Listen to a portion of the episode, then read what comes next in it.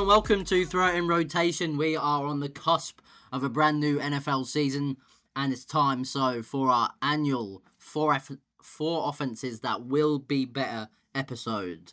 Bit of housekeeping, bit of news to do. We are actually a bit of massive news as of today. Latest developments. Podcast has gone from a three man to a two man. Rest in peace, Reach Davidson. It's time on peace. the podcast. He's not. He's yeah, not it's time dead. on the podcast. He's not dead, but he might as well be to me now. Um, just kidding. That he's um, he's uh, got a lot of um, other stuff to do. Basically, um, wasn't that into it. So yeah, we move on. I still live with him. Uh, it'll still probably be. I, I, I still live with him. Like I'd stop living with him just because he did this. Um, it'll still be coming up uh, on the podcast a few times. Probably talk about his bills and so on. But um, yeah, so I thought we'd get that out there before we do this four offenses that will be better episode. Last year we did this. I picked the Commanders. You picked the Cardinals. Basically, it didn't go very well. Um, so we'll try and do a bit better for you today. Ashley, how you been? How you feeling about this NFL season fast approaching? Yeah, I'm excited. I am excited. It's um, it's weird because it seems like ages ago when the Super Bowl was, but then every time it just flies by, and then bang, we're already back at week one. Um, obviously, I think the Cardinals are probably going to be basically in the tank this year, so it's Oh, not necessarily the most exciting season for me as a Cardinals fan. But obviously, it should be another great year. We've got obviously some four offenses here um, that we're going to go through. So yeah, I'm excited to get into it.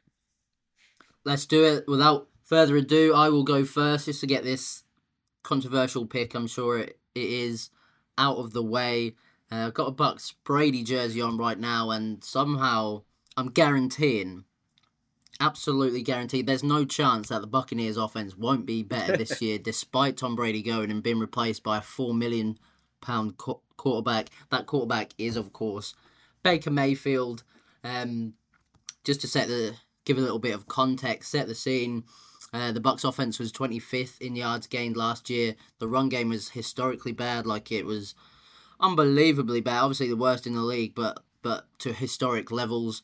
Um, Brady's kind of definitely not putting too much on him, but he'd suffered a decline. He looked scared to take any sort of hit.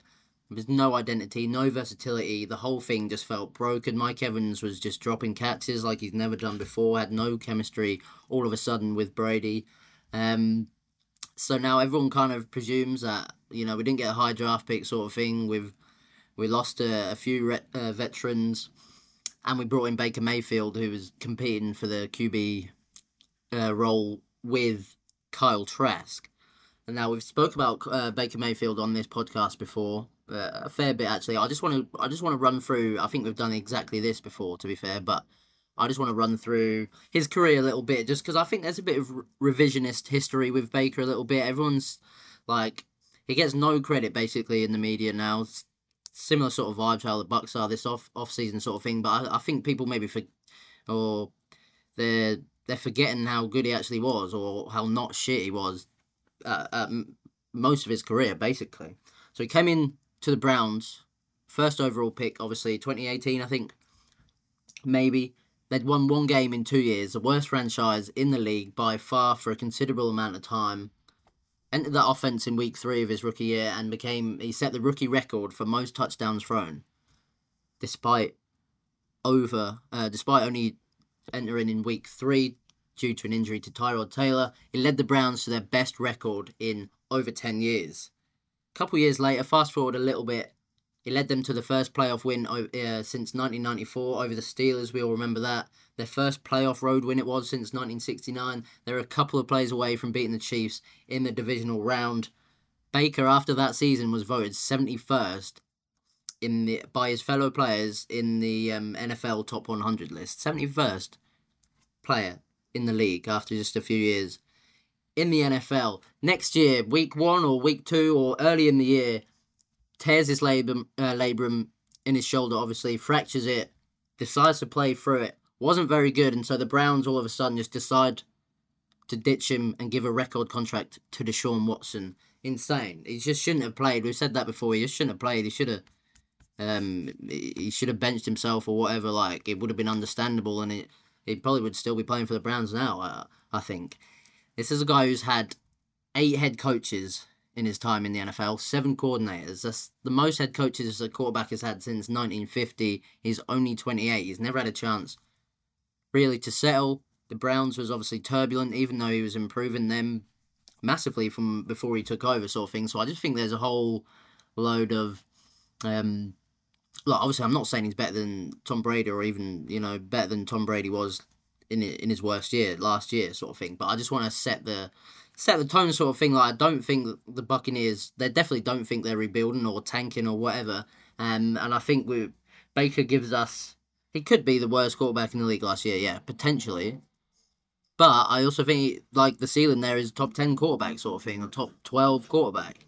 Um, I I, th- I think he's he's being kind of underrated right now, and like last year was bad with Panthers in a bad situation. Obviously, played on what three teams uh, or whatever. So I I just want to set the tone there. I don't think I think you agree with this too, actually, Ash. I don't think he's he should be as maligned as he is right now. So maybe maybe his attitude. He's like he's always been a hard worker. His dressing room got along with him before the OBJ thing kind of blew up. He got he was like best friends with OBJ before that even. Um, so Baker paired. First of all, what do you reckon about that? You you kind of you reckon Baker could have a, a decent year maybe? Yeah, well, quite like a lot if everything to goes right. quite a lot to unpick there. I thought I'd let you just go on and yeah. let you have what you, you'll say about Baker. But no, it was a nice sort of little backstory obviously, you know, you can't forget what he did sort of earlier on uh, at the Browns, just well, a couple of years ago, really. Not um, especially when he had that uh, eleven and five season with them. Um, the obviously the only thing is uh, the nature of the NFL is you know the cutthroat nature. Within two years, you've not really shown anything. Whatever reason that may be, that's just typically how it is, and obviously, yeah, you know that's the nature of it. And again, once you have dropped that low, which you know, you, again that's up for debate how low he has dropped.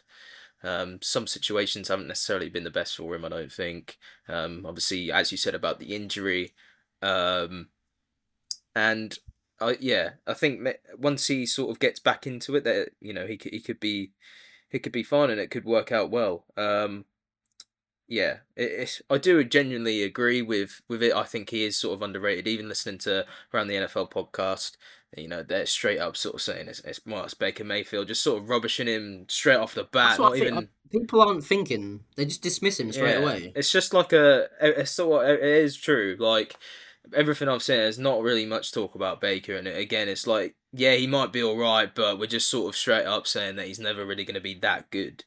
Um, in the NFL, it's just an instant dismissal, sort of everywhere that I see. Like just yeah, instant I, dismissal without kind of thinking about the without thinking about the context. And we saw what Geno Smith did last year, sort of thing. And all right, it's quite a rare thing for that to have happened, but like just because you do have a bad year or a bad two year stretch or whatever, especially when it's because of injury, then there's no chance that there's no reason that you can't get back to the top or back to levels you were before or, or even better.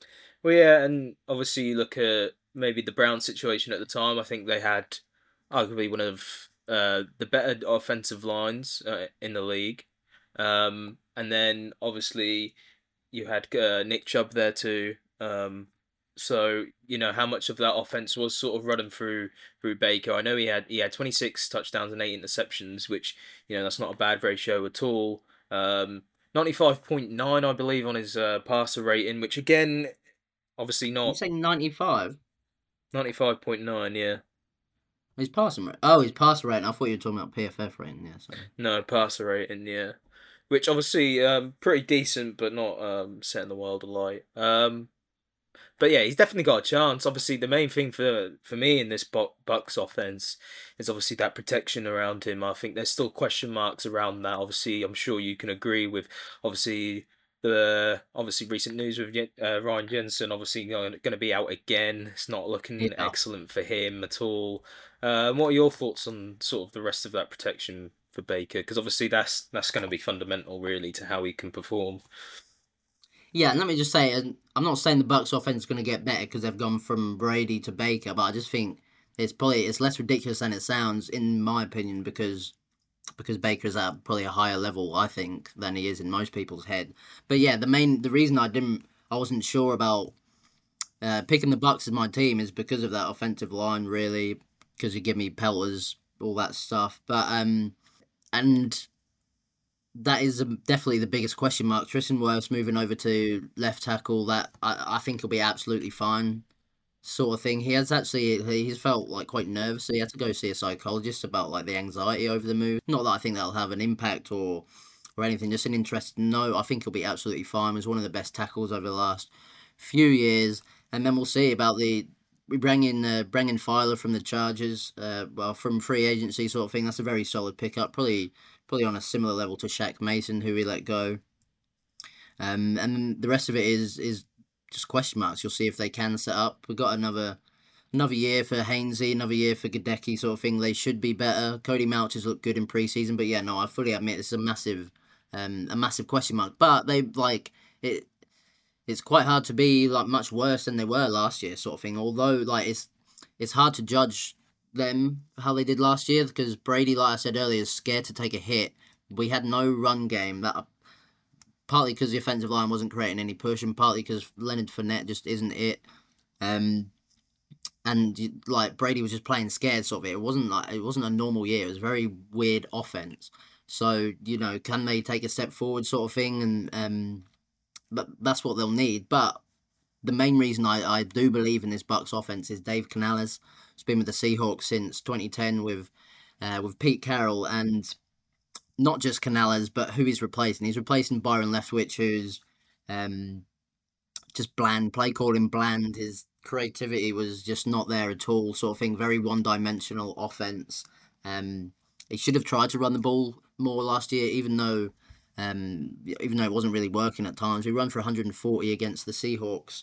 Um, but mentioned Geno Smith earlier. Canales was able to get the best out of him last year, and he should be able to.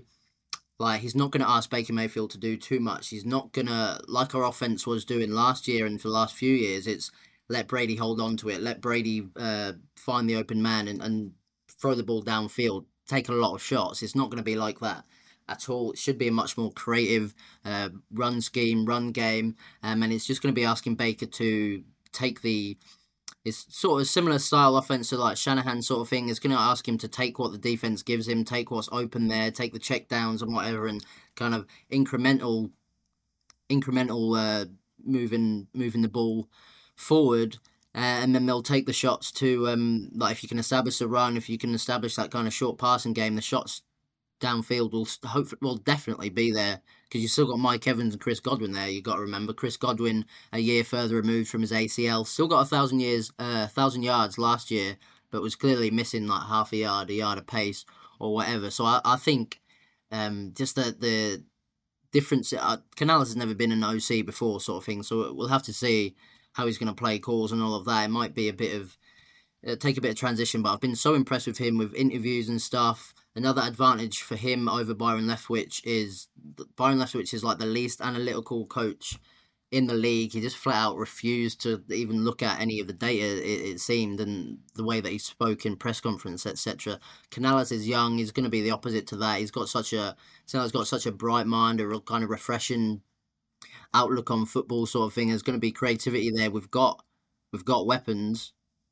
I think no, I don't think. I guarantee. No, you have to guarantee.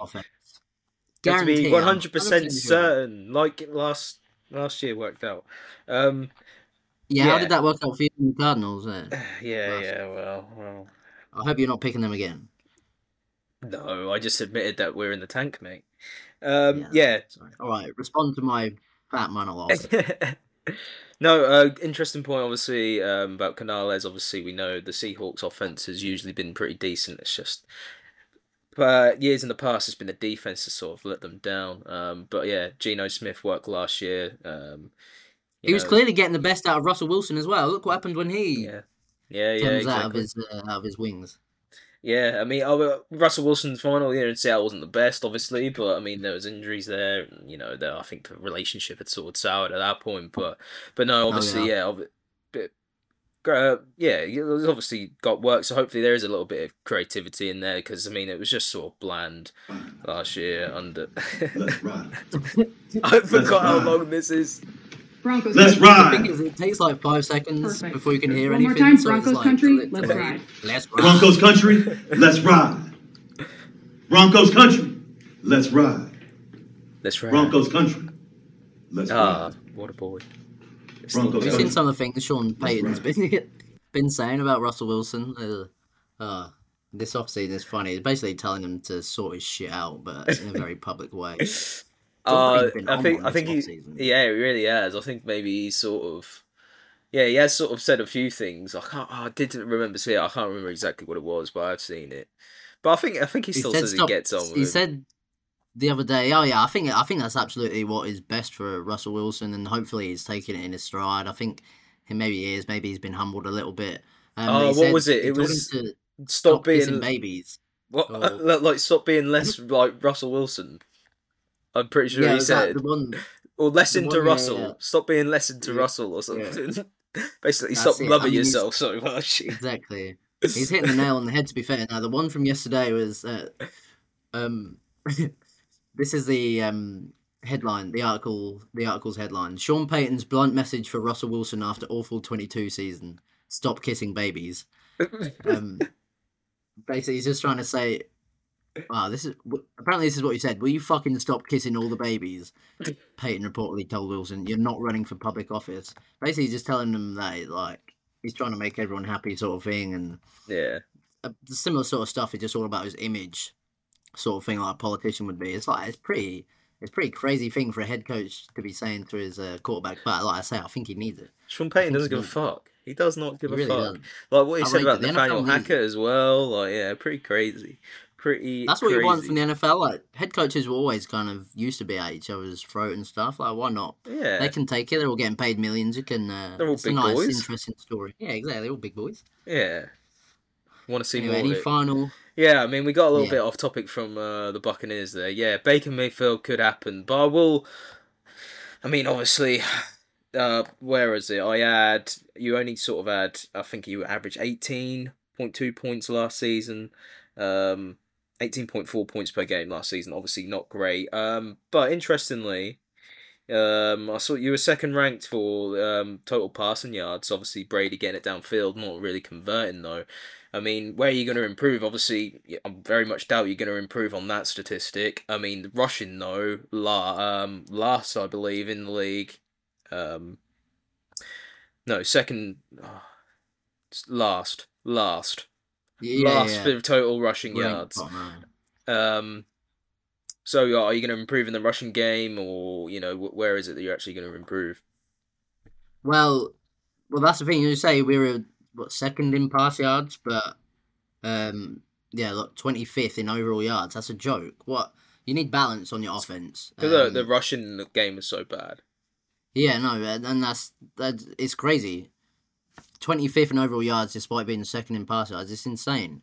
Um, and it just becomes so much easier to defend against, sort of thing, when you're so unbalanced like that. And that's what Canales' offense. Well, not the Seahawks' offenses. While Canales has been there, have been have been pretty pretty balanced, and that's what he's preaching. It's going to be more on Rachaad White. It's going to be more on that run game and, and opening up for the pass game. So yeah, the just passing don't yards really have much. be- Yeah, much in the run game though. Like, obviously you got Rachaad White who had a decent rookie year, but outside of that, there's not much. Chase Decent. Edmondson's there, but he's but he's out. I mean, uh, well, he's questionable. Ke'Shawn Vaughn is questionable as well, and then behind that is Sean Tucker. So I mean, it's not. You sort of need kind of need that support to sort of kind of help Baker as well. Like I don't know, Yeah. that, that's and need then people to step up. You do, and then you look at the depth for receiver. Uh, Mike Evans, obviously Godwin, are you know very very good, but outside of that, what Russell Gage, he's on IR, um, and then Trey Palmer. So you know, it's not too many options either. Yeah, no, I do. I, I like Trey Palmer, but that's just me being a homer, getting carried away with a with a rookie sort of thing. But I, I think, and that I was kind of struggling with this. I, no, I'm not. I'm absolutely sure. But the reason I'm absolutely sure is because scheme is going to make such a big difference. I think Yeah, I really, I'm really Leftwich. Yeah, exactly. Like he was, he was so bad, and everyone knew it. And even in like the first, um, like the first years under Brady thing, and it was Bruce Arians was doing the heavy lifting for the offense, and it was he was the reason that it was no risk it, no biscuit. But I think having the like a, a just a better scheme, but also like more creative run scheme sort of thing, where it's going to be just easier for the running backs. It's not just Leonard Fournette. Can you hit this hole? Sort of thing. I think that's going to have an absolutely massive, a massive impact, and that and that's basically the reason that I'm saying all of this. But again, that's that that is me projecting, and it's me being a Bucs fan, and it's like, oh yeah, I like Canales. He's probably going to be better and more creative. He's definitely going to try and be more creative, but we've never seen him be OC before. Like Rachaad White had 750 all-purpose yards last year, but like I'm I'm I'm projecting him to get better sort of thing. I need to get better. I'm I'm like PFF had uh in their 2023 offensive line rankings like ahead of the season. They had the Bucs in 14th. To be fair, but you're still like, Mm. I mean, that might have been before uh, Ryan Jensen's injury. To be fair, but still projecting like that o- that offensive line could on paper be like a bottom 10 maybe worse sort of offensive line so yeah there's a lot of it's, it's, it's hopeful in a way and there's a lot of like projections um A lot of question marks. it's not hopeful A lot of question marks, Harry. A lot. a lot of question marks but i'm guaranteeing that we're going to answer all of those questions Wow. in emphatic fashion right 20 minutes in we've still only done one team let's move it on Huge to your statement. first team ashley who is it Huge, huge, huge, statement. statement. yeah i like it We've, I, like, I kind of uh, I kind of preferred supporting underdogs. I think yeah, you, uh, like the last that's- three years was very fun, but I think I'm just an underdog sort of person. Yeah, you love it again. I don't like you? it. We should have used so Yeah. many Well, I drops in there. So controversial. I mean, Geno. Oh, yeah. I mean, It's, I was fully just rambling. I'm not even thinking about it. I'll, I'll give us a little so controversial. So controversial. so controversial. yeah, that's that's how we sum up your first selection there. I think. Hmm. Uh, moving on yeah, then. tell us what crazy, crazy team you're doing. now. Uh, yeah. Okay. Well, how about we? Ah, God, yeah. Not, not, neither of them are, but I mean, they just make the most sense because I'm fitting the brief. yeah, I can Yeah, no, guarantee that the Washington Yeah. Washington Commanders offense will improve in 2023. That's because Hmm. there's no Carson Wentz, mate. Like, there's no Taylor Heinicke. I, I kind of like him as well, Taylor Heinicke, but he's just not Mm. not good enough. But the main thing is, there's no Carson Wentz in the building. He just he stinks. He stinks. And the boy Sam Howell, he is gonna shine.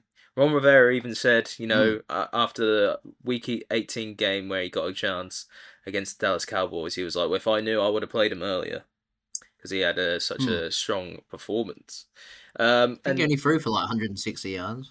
I'm pretty Right, sure there was something about it. He said they were. He had an impressive debut. I don't know if it was too great, Yeah, but Ron I- Rivera said it himself. So I mean, you Um, might as well. I mean, it's easy to say for Rivera at that point. He just in the year of shit from Wentz and Heinicke. Oh yeah, that's true. That is true.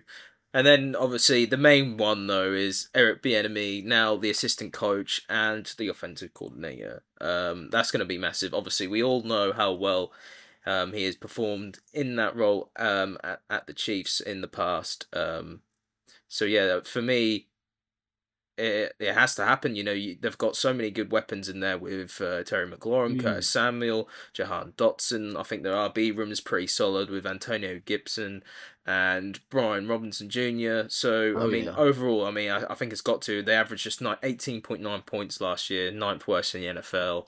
I think that has to be improvement. Um, obviously, the question mark is always going to be surrounding the quarterback. That's what's let them down in the past. I think the Commanders. You've even said, well, you said last year in our offenses that you backed the Commanders. Um, like it's always looked good on Yeah. paper, and but it necessarily, Yeah. necessarily hasn't always come into fruition. Again, quarterback is one of the big ones. But I think again, as you were sort of saying with scheme for the Bucs, that main one is going to be Eric Bieniemy. There, I think there's just going to be a little Yeah. bit more creativity, a little bit more spark. I think they're going to have trust in Howell to perform. He had a solid preseason. How much you taking that or not is still a good sign. Obviously, completed eight, 28 out of 37 passes for 265 yards, two touchdowns, zero picks. You know, getting a little bit of confidence in there before the start. The Commanders didn't draft a quarterback in the draft either, which they could have done, um, obviously, but it seems to be that they've got the faith in, in Sam Howell to perform. Um, yeah, I, I know you like quite a lot of the weapons and, and obviously the Commanders, as I just said. So, I mean, what do you think for them this year? Yeah, no, I, I, I'm definitely on this train with you as well. Like you say, Bieniemy is going to be a big upgrade for them, and I, I, the weapons are insane. By the way, both running backs and wide receivers, and so I don't think I think Carson Wentz and Taylor Heinicke. Yeah, first of all, they're not playing at a high level, but also it feels like the wrong sort of the wrong sort of quarterback for what this offense needs right now. This offense needs a um like a Jacoby Brissett sort of thing, and just a game manager who's gonna get the ball, um, get the ball into these weapons' It's hands, the gonna not Use those playmakers. yeah. Yeah, exactly. Not turn the ball over as much. They had 16 interceptions uh, last year, which not surprising when you're playing Heinicke so much. Uh, they need someone who's going to protect the ball, let the run game work, let that defense work. Like they don't have to improve as an offense that much to be winning games because Mm. their their defense is so strong. That D line looks awesome. Um, so yeah, I, I think if you can, and it should be the way with Howell. Bieniemy, like you say, is gonna should be scheming up players, getting players open more easily, and and they shouldn't be asking Sam Howell to be doing too much, not pushing the ball downfield overly with his arm. Yeah, get his legs involved as much as you can. Become a a Russian uh, a rush first team sort of thing that uses a play action, and you've got three like awesome. That's one of the best uh, like wide receiver trios in the league, definitely. So if you can um if you can protect the ball better, if you can get keep your running backs healthy first of all, and and get the running game going, then there's no reason this can't be a like a top half offense, hundred percent. Mm. Yeah, obviously the other thing again, like you said, protection. That O line has to to be good, um, and it wasn't last year, which did not help the quarterback situation. Allowed the seventh most sacks in the NFL last season, which obviously you can say maybe not entirely down to the offensive line. Um, uh, but PFF ranked the O line 23rd in pass block and 26th in the run block. Um, so obviously not performing to the best of standards. However, they've made some significant improvements over the offseason. Added uh, Chiefs tackle Andrew Wylie, um, who's been solid across the board for the last five seasons. Obviously, Bieniemy getting him in. Um, added Nick Gates uh, at centre in free agency too. 69 pass block PFF grade fairly consistent. And then obviously they've already got a couple of decent pieces with Sam Cosmi and Charles Leno Jr. both having above 70 PFF grades. So take as that much you will, whether you like PFF grades or not. Um, uh, that statistic showing that it's fairly solid and should improve uh, for this year. Yeah, like you say with the Bucs, I think the O line is definitely the the biggest question mark. Like four new starters that they generally say that continuity is better, obviously for the offensive line, building the chemistry and getting better. So that's going to be a hurdle for them to overcome. And I mean, yeah, yeah, Nick Gates all right, and Andrew Wylie's all right, but they're not big free agent acquisitions. They're not slam dunks. Andrew Wylie gave up nine sacks last year, had a grade of PFF grade of sixty three. Like there's there's a chance this is again a, a bottom 10 offensive line probably quite a good chance sort of thing. And so with such an inexperienced basically a rookie quarterback um, under center then you know that could definitely spell trouble. And that's i think the the only way that this guarantee wouldn't sort of come off. Yeah, yeah, obviously, and obviously is going to be question marks, but for me, I think I think it's seen an over enough overall improvement uh, to allow it to prosper. And I'm backing Sam Howell, got him in, in one of my fantasy teams, as I've said on this podcast before. So I'm backing the boy to to do well. Nice, very nice. I, I do like it. I do agree. To be fair, uh, let's move on to my next team. Feeling well, no, I feel great about the Bucks, but I feel even greater about this next team. Um, we'll see if you can really pick any holes in it because as as I was sort of putting together the episode, I was like, damn, this is for sure a guaranteed improvement. The Mm. team is the LA Chargers. They were 13th in points scored last year, 8th in yards gained, bottom half in yards per play, 16th in EPA per play. But this year, I'm certain it'll be a top five offense and an offense definitely capable of winning the Super Bowl. Four main reasons for this, I would say. Um, again, we've talked about OCs a lot. I think that's been the main theme so far. They bring in probably the the best addition uh, of of this year at least, and that is of course Kellen Moore from the Dallas Cowboys, who you know only was fired from Dallas because Mike because of Mike McCarthy's massive ego, just wanting to start calling plays again. Like that offense has been insane since Kellen Moore was there. each of his four seasons there in Dallas, their offense was points per, uh, top four in points per game, yards per game, and third down conversion percentage. They're also second in EPA per play. Uh, when when Dak was at QB, like not with um oh what's his name Cooper Rush, um he's a you know he's a young sort of offensive coordinator. He's got all the creativity stuff. He's gonna move players around the line of scrimmage. Gonna uh, be hopefully better at scheming up players. And I'd say I'd argue he's got better weapons now than he did at his time in Dallas. They just drafted Quentin Johnston. He's my reason number two, 21st overall. Didn't really like him at TCU. Didn't really like him massively as like a, a first round wide receiver. Like didn't really like him if a team was going to bring him in as a WR one, but as a WR three, I think you you have to love him. Josh Palmer led uh, their receivers in wide receivers in receptions last year. Now he's going to be their fourth option. Kellen Moore's got a lot of creativity to play with, big bodies, uh, can move them around the line of scrimmage, like I say, get them in all different routes, different positions, and just help Justin Herbert spread the ball down the field. Justin Herbert is my third major reason. He's um, had the most passing yards through first three seasons in NFL history. Guess how many he's had? Pass yards, three years, most ever. Four. Mm, yeah. 15. Mm, yeah, stuff. 15. No. 16,000. F- Uh, 14,809. Mm-hmm. Um, but the thing is, his average depth of target last year, fourth lowest uh, while in a clean pocket. It was third lowest when under pressure, the lowest in the league when they were uh, not being blitzed, and the tenth lowest when being blitzed. Justin Herbert has been he's had a perfect uh, like individual start to his career first three years. The only sort of um, argument against him, sort of thing, or kind of against this Chargers offense while he's been at the helm, has been the lack of aggressiveness. He's clearly got a big arm; he can make all the throws, um, but he's twenty eight percent. Uh, he's twenty eighth, sorry, in percentage of passes uh, that are fifteen plus air yards since entering the league. Um, so that that main question is, can he start, you know, taking more risk? Can he start being more aggressive? And I think Kellen Moore is a perfect OC to kind of um, open that up. Like I, I went through Cowboy statistics for um, for sure, and like I say, um, he he should have better weapons now. Mm. Last point, last major reason is injuries. Mike Williams. Oh, I just mentioned Justin Herbert. He was playing hurt last year, didn't he? Uh, hurt his ribs quite early on in the year, maybe even week one. Mike Williams, Keenan Allen both missed significant chunks of the season, and I think probably most importantly, Rashawn Slater, who had an insane rookie season at left tackle, only played three times. He's back now. He's uh, he's going to be ready for week one. So are Williams. So is Allen. Um, they've got just a, a a better offense now. I would say it's not not changed too much. Pick up Quentin Johnston that as a number three, like I say, is going to change it a lot. If they get a bit lucky, uh, a bit luckier with injuries, or just a bit less unlucky, then there's no reason that I can see that this won't be a top five. Yeah, again, I think uh, I've got to I'm agree. guaranteeing it. Yeah, I, I've got to agree. You know, I really do like uh, the Chargers offense. Obviously, as you say, the big addition of Kellen Moore, um, what he's done for Dallas, um, speaks volumes. And, you know, you read out the stats.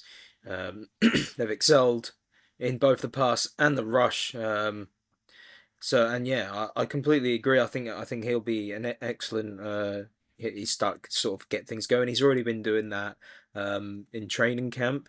Um, I think they've been using Mike Williams a bit more in in the slot um, to allow, and typically he's sort of been on the on the outside. Um, Mm. So that should sort should sort of help uh, sort of make it a little bit more uh, dynamic, um, and that could obviously give a few more opportunities as well for uh, Keenan Allen. As you say, Johnston now on the roster. There's just so many sort of different targets for them. Gerald Everett is obviously a very solid option at tight end as well. Um, again, injuries is a main thing. Obviously, Keenan Allen was out a lot last season. He's 31 now, but he could be set for a bounce back year. Obviously, he stays healthy. That's going to be huge. And not forgetting to mention Austin Ekeler, obviously proven to be an elite dual threat back over the past couple years. Um, rushed for Mm. 915 yards. touchdowns Yeah, I mean last year. that. Well, that's total with. I think he got 12 rushing uh, touchdowns. Um, but yeah, I mean, just excellent uh, uh, in both facets of of the game, really. So that gives them so many options, as you say about Kellen Moore. Um, yeah, it should be it should be very exciting. Again, where obviously it was pretty good last year. Again, Justin Herbert, we all know how good he is. Um, where can you see this necessarily improving? Though the Chargers ranked third in, in passing total passing yards last year. Um, obviously very good with Justin Herbert. Again, obviously it would just be sort of in the rush, so following a similar trend with the Bucs actually, where they were ranked um, third from last in terms of rushing yards. Um, so yeah, that's where obviously they're gonna have to improve. Yeah, no, like like you say, similar to the Bucs, they needed a bit more uh, balance. Thirtieth in yards per rush last year, um, but Kellen Moore should come with the the better run game mechanics and just the injuries staying the same should mean they improve. Um, but I think it, like I say, I think it's going to be. I know it's going to be a top five offense. I think it's going to be the the improvement's going to be quite obvious. They're going to be blowing teams away. I think they're going to be one of the stories of the year. Is it's uh, everyone was hot on them last year because the free agency signings they made, especially on on defense, Khalil Mack, etc. Um, just didn't pan out last year, but I think they've made the perfect rookie pick uh, for them to win now. Like I said, Quentin Johnston um, had 530 yards after the catch in 22, averaged 17.8 yards per catch. Kellen Moore was going to be able to unlock Justin Herbert's full potential, get him throwing the ball further down the field more often, get him taking more risks um, with without you know without jeopardizing how clean Justin Herbert's been, etc. Yeah, I'm I'm 100% sure this Chargers offense shall be better. Yeah, I do like it. Um, I, I, I thought about it before, and I thought the Chargers would do well. Um, so yeah, I can definitely see why you've gone for that. I don't know too much about the offensive line, um, so yeah, we'll have to see how that pans out. Um, yeah, well, like I say, Rashawn Slater, yeah, um, that's a massive, massive, uh, like coming back from injury for them. PFF in their preseason offensive line rankings have them as number nine. So Corey Linsley, one of the best centers in the league, like uh, that's not too much of a uh, of a worry for me, sort of thing. Like like I said, I think it's a bit of a slam dunk, definitely yeah. for for some sort of. Now looking at it all on PFF, and they're all uh, had pretty solid ratings last year. Um, yeah, I mean it's looking pretty impressive. I'd say. Obviously, the main thing for the Chargers of um, defense, I think, uh, they obviously blew that uh, 28 point lead to the Jags in the playoffs. Mm. How will that affect them? That'll be interesting to see.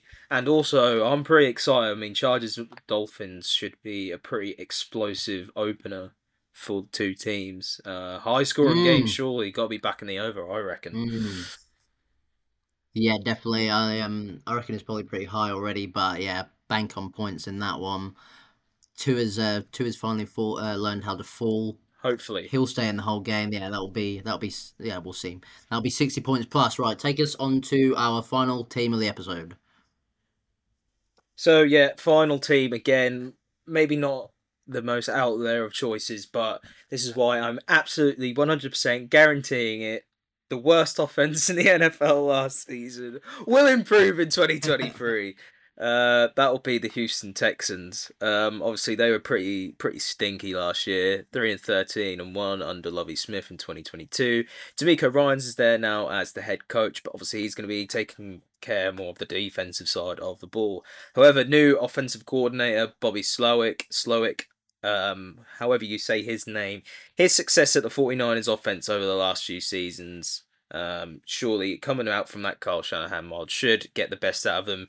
Going to be a run heavy scheme, which means Dameon Pierce could have a big year. Um, he obviously had a pretty solid 2022, 13 starts, 939 yards, and four touchdowns. Suffered some injury issues, but obviously uh, pretty solid and set up to be pretty nice uh, for 2023. Finally got a, uh, an upgrade at quarterback. It appears. Um, obviously been rolling with Davis Mills who was a 2021 third round pick, won just five games for the Texans, went 5 20 and 1. Um, but they've now got obviously CJ Stroud, they've gone in for him on the second overall pick. uh, 41 touchdowns and six interceptions in his final season at Ohio State. Um, but the main thing with him really is just sort of his his passing. Really, I think there's a lot of sort of uh, talk about how good he is, how well he passes that ball. Um, and obviously, Slowik was getting the best out of somebody like Brock Purdy last season, and could you, um, you know, utilizing that play action uh, could really be effective. Um, quarterback rating of 139 with a completion of 69.1% on play action during college for CJ Stroud. So using a similar mold there with Slowik and, and that play action game could work pretty nicely um, for the Texans. And obviously, as they're doing so bad the year before with Davis Mills, surely they've got to be better. Obviously, it's always going to be difficult with a rookie quarterback. Who knows? It might turn into a complete disaster. Uh, CJ Stroud could be an absolute nobody, but it does appear that he has got what it takes. I think he's played quite a lot of games at, um, at college. He, he's sort of quite sort of ready for now for the NFL, so uh, it should be good. Um, obviously, not the necessarily best of weapons. You could say I think they're maybe lacking a little bit there. Again, obviously trying to utilize that run game uh, initially, but um, Dalton Schultz should get a lot of targets at tight end um, from the Cowboys. Um, 577 yards and five t- touchdowns for the Cowboys last year. Has had better years in the past, uh, but I, I quite like him overall. Um, and then Robert Woods has come in, uh, pretty solid receiver too. Um, and then the rest of it is really like potential, really. Nico Collins, John Metchie. He was a 2022 second round pick, and he is now recovered from leukemia. Um, he's ready mm. to hmm. play, so I think a lot of people are excited to see how he can perform. Um, Tank Dell, he had back to back seasons with 1,300 plus receiving yards in college. Um, so there's there's potential there, and I think surely with Robert Woods, with Dalton Schultz, it's going to improve, obviously, from where it was if CJ Stroud can start getting things together early on. Yeah, CJ Stroud is obviously going to be the, the main question mark, as you say, rookie quarterbacks.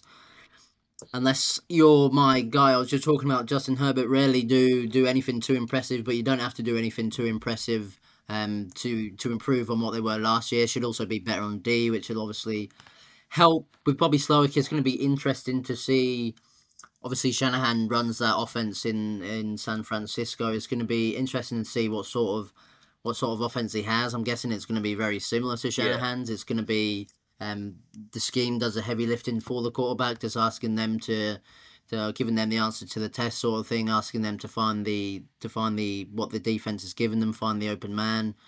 The check down, whatever, and, and their, their weapons just are better now. Dameon Pierce, Devin Singletary is a really nice one too. I think uh, the wide receivers like I say, there's question marks there. You're projecting a little bit, but Robert Woods is solid. He's a good professional, good veteran, and and like it's just better than last year. Shaq Mason's didn't have a good year last year. He was um, quite shit for the Bucs, but that um that offensive line should be better. Laremy and, and Laremy, you don't have to be um you don't have to be that much better for the um for the offense to improve. I I, I don't think I don't think they're going to do anything like majorly impressive sort of thing. Maybe, maybe if everything goes right, they, there could be a top half offense. But CJ Stroud, I think, is going to be good if it is that sort of Shanahan style offense. He's good at processing, I believe, making the right decision.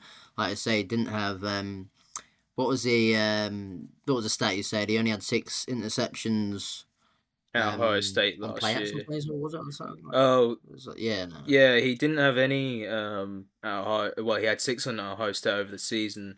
Um, but play yeah. action. Well, I didn't. There wasn't any uh, anything on picks, but he had a quarterback rating of 139 right. and 69.1 percent completion. Um, so yeah. Yeah. So if they get the run game going, he should be protecting the ball, sort of thing. Like I can definitely. Like I, I probably would. I would be surprised if it's not an improvement from the Texans. Um, and it, I mean, it would be a bit of a disaster, mm. really, if not. That's why I've got to guarantee it. I need to go for a little bit more. So controversial. Yeah, I need to go for a little out, more out there one. I mean, there needs to be something, surely, because we uh, need we need sleeper. a bit of sun, sun. Obviously, yeah. I think the Texans have to, have to. I need to think. I think we, we've four teams is, is quite a lot to be like guaranteeing things. I've already uh, like we don't want to be too stupid. I already get the hate for the for the Buccaneers. and the Chargers were good like uh, last year anyway. So that's it's tough to guarantee. I would I like to hear a little sleeper who's maybe more controversial. I'm trying. I did have one, You I did have have one. guarantee. I, I I, I can't remember it. The Broncos. the Broncos. Well, man, Sean Pay- uh, surely, surely. Yeah, two others. Maybe the Saints with um, Derek Carr there. I could see I that. the Saints. team I I was the um. I was heavily I mind the Saints. I was heavily considering um, either the Ravens or the Titans. Obviously, Ravens got new OC as well. Titans. Uh, Todd Monken there, um, bringing OBJ. yeah, I, I like the Lamar Ravens could one. be could be thrown it I a bit more. Ra- yeah Ravens Mm. definitely will, as you say. Um, Todd Monken in there, that should be pretty exciting. Um, but Titans, yeah, that would be a controversial one because they've probably got like the worst offensive line in the league.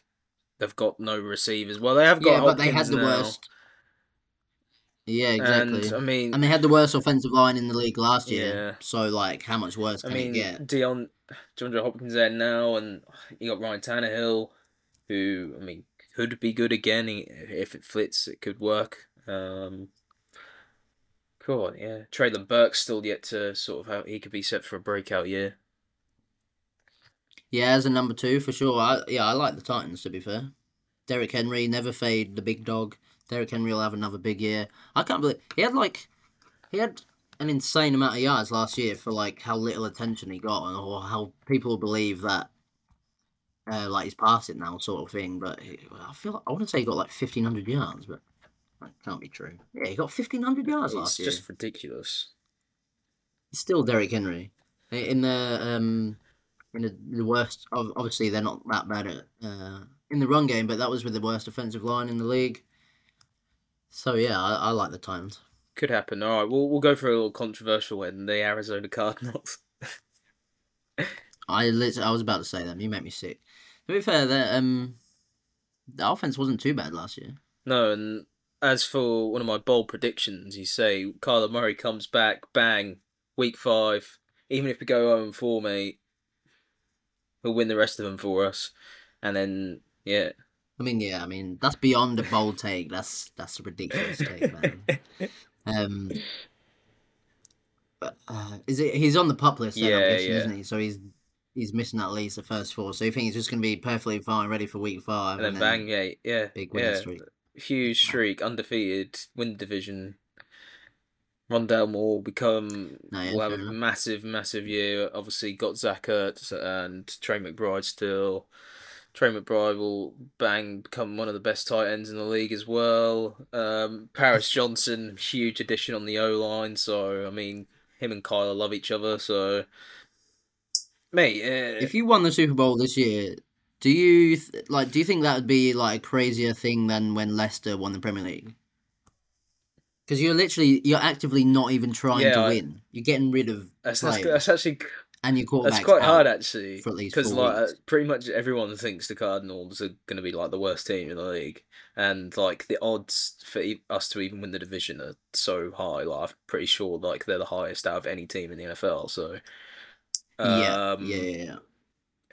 it's got to be, it's got to be surely because Leicester weren't the sh- they weren't the um longest price.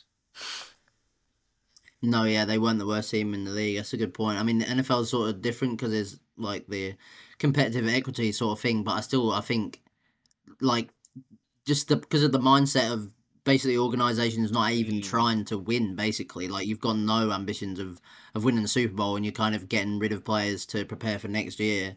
And that's how your off season's been. I think it. I think it would be Be crazy, slightly Would be crazy. crazy. It would be. It would be insane. But let's stop talking about the Cardinals winning the fucking Super Bowl, shall we? Um, I mean, that's sort of got me a little bit more optimistic for the season. I really, I'm been thinking it's going to be pretty depressing. Us just losing, uh, winning two or three games over the year, like Wait, so what you're saying? Your own prediction has made you feel more confident about the season? Well, you know, just thinking a little bit more about that bit of hope. You know, who who fucking knows this sport, mate? I mean, it would be absolutely Oh. ridiculous, Oh, but I mean, like you just said Oh, about yeah, yeah. Leicester, like who the fuck Yeah, knows? yeah. Like even if we somehow Yeah, no, snuck true. into the playoffs, I, you know, that would that'd be class. Like, you know, Kyler comes back as I say, And and it, we just somehow just turn into this a, a very good team, and everything just clicks, and we make an unlikely charge to the playoffs. And all right, even if we went out in the wild card round or whatever, like that'd just be a very that'd be a fun season. Maybe not the best for what we want in the terms of the Oh, yeah. project, but it'd be it'd be fun as a as a fan, sort of watching it. I guess. I think it. I think it would be best sort of thing. All right, yeah, you're not picking up. Uh, you're not picking up uh, early as highly in the draft, but it would show that your foundation and the players you've got who you didn't think were that good are better, Yeah. and it shows your offensive coordinator and your, your head coach is, is is already to that certain standard. So I think, uh, like, I kind of think that a lot of people argue that it, it is better to get that first overall pick and and lose a more game sort of thing if you're not going to win. But I think it actually it it's better for the future or it bodes better for the future if, if you're actually winning games sort of thing. Maybe in the the Texans shouldn't have won that last game last year because there was there was no point to that whatsoever. They should have just got the first overall pick. Yeah, However, like even that, like it shows that they've got like a winning mentality and, and that sort of a better culture than than just losing every year. I think if you start losing a lot of games, it's hard to it's hard to get out. Like we've seen even with the picking high and, and how the NFL tries to stay competitive, that when you start losing like a lot of games, it's, it's very easy to stay at, at the sort of basement of the NFL. But like you say, like crazy things have happened in sport, and it's not like normally the worst team in the league or like the consensus worst team in the league would just not have a quarterback. And to be honest, I don't think Kyler will probably play this year. Um, but you do have that quarterback sort of thing. So like if everything did go right, then then you could maybe like it's in the realms of possibility that you that you did something this year. But again, let's stop talking about the Cardinals winning the Super Bowl. No, but you you are right. Like sort of, uh, um, I think it was Caleb Williams' dad said like, you kind of don't really want to go to that first overall pick team because that means like they're literally like the worst run organization, the worst run team in the league. It's like you're already starting off in probably a pretty poor situation. So, yeah, maybe if you wouldn't want to be that bad, and I'd probably yeah, you take a sort of mid first round. I think we've got a couple of first round picks as well, so take a couple of the mid first rounders, have a decent season, as you say, sort of show that potentially it's working well, and yeah, that would be ideal. I feel like that's what you want to do, sort of like maybe not as well as the Seahawks did it last year. Like that just worked out really well with their Geno Smith being a lot better than anyone thought, and their rookie class was insane. But like Pete Carroll is never gonna like go full rebuild and, and not be trying to win games, sort of thing. One, I think is much more fun if you're just always trying to win, and like you only we get 17 NFL games a year, and you have to wait so long. You got to wait a whole another year if you're tanking to to have sort of, any sort of enjoyment as a as a fan uh, or whatever. They're playing for their jobs, obviously, but yeah, I, I just it, it's a lot better to to be doing that that sort of competitive rebuild. I think they call it now. It's um, it, it, I feel like that gives you a better foundation, even if you're not getting the the resources that like a full rebuild or going in the tank would yeah, I give you. agree. I agree. Who knows? Hopefully, should be a Oh. fun season. Yeah, just please don't get your hopes up too much. I'll no, I'm that. already sort of prepared for the really cold nights in the shed, just sort of watching us 20 points down, 30 points down. Just it's the third quarter, and it's like, why am I even still watching the game? yeah, fucking three a.m. in the morning. oh dear. But I'll still do it. Um, yeah, that's beautiful stuff from you. Real fan behavior, right? Thursday night football tomorrow. Kick off the NFL season. Chiefs line. Travis Kelce is out of the game. He hyperextended Is he his out? knee. Last I heard, he's getting. He is out. Yeah, he's getting. it Um, still questionable. Nah, I'm pretty sure he's out. Last I heard is he's out and he's getting an MRI to see if he's like done ligament damage or anything like that. Um, I'll just check that. Make sure. Yeah, two hours ago. Two hours ago. Two hours ago. He's got Two hours ago, questionable. Oh. Worst case injury avoided. Oh. Listed as questionable, yeah. Yeah he had a yeah, bone go. bruise. And they, they did the scans and he's avoided a long term injury. Yeah, yeah, yeah. Alright, yeah, cool. So um yeah, I was feeding misinformation. Alright, the um Chiefs Lions, how do you see it going? Um, definitely, surely going to be a big high scorer. Hopefully, should be an entertaining game. That's probably wise on kicking off the season. Um, yeah, but sure, I think I think the I think the Chiefs will win. Um, but I think it'll be close. I think the Lions uh, will will probably cover the spread, and uh, well, they'll they'll sort of get that. Uh, I think it's five and a half uh, for them, plus five and a half. So I think I think they'll the Chiefs will win, but obviously, yeah, Lions still get the spread. I um I disagree slightly. I think it will be Chiefs, but I'll be back in the um the Chiefs handicap. I think they'll win fairly comfortably. I don't think the Lions are going to be as good as people think they are. I think their win total is like nine and a half or something. I think the offense will come. They'll sort of uh, come back down to more average sort of thing. I think they were. I think not lucky, but they were slightly on the fortuitous side of things. They were getting the breaks. I don't believe in Jared Goff, as I know you don't. I, I don't. I'm not fully buying in on these Lions. I think it'll be comfortable for the Chiefs. And my tip uh, for anyone having a bet is uh, Patrick Mahomes over two and a half passing touchdowns, six to five. Um, he's, I'm not sure the exact stats, but he's got a really good uh, return on interest when um, his uh, touchdown line. So two and a half, it normally is is at a plus price. Six to five, obviously, is a plus price. Um, so yeah, lump on Patrick Mahomes over two and a half touchdowns. Yeah, I like it. I like it. Nice pick. Right, nearly at an hour. Let's wrap up the episode there. I think we might even be recording another one tonight or at least tomorrow, so watch out for that on your timelines. It's been a fun episode. It's great to be back. See you next See time. ya.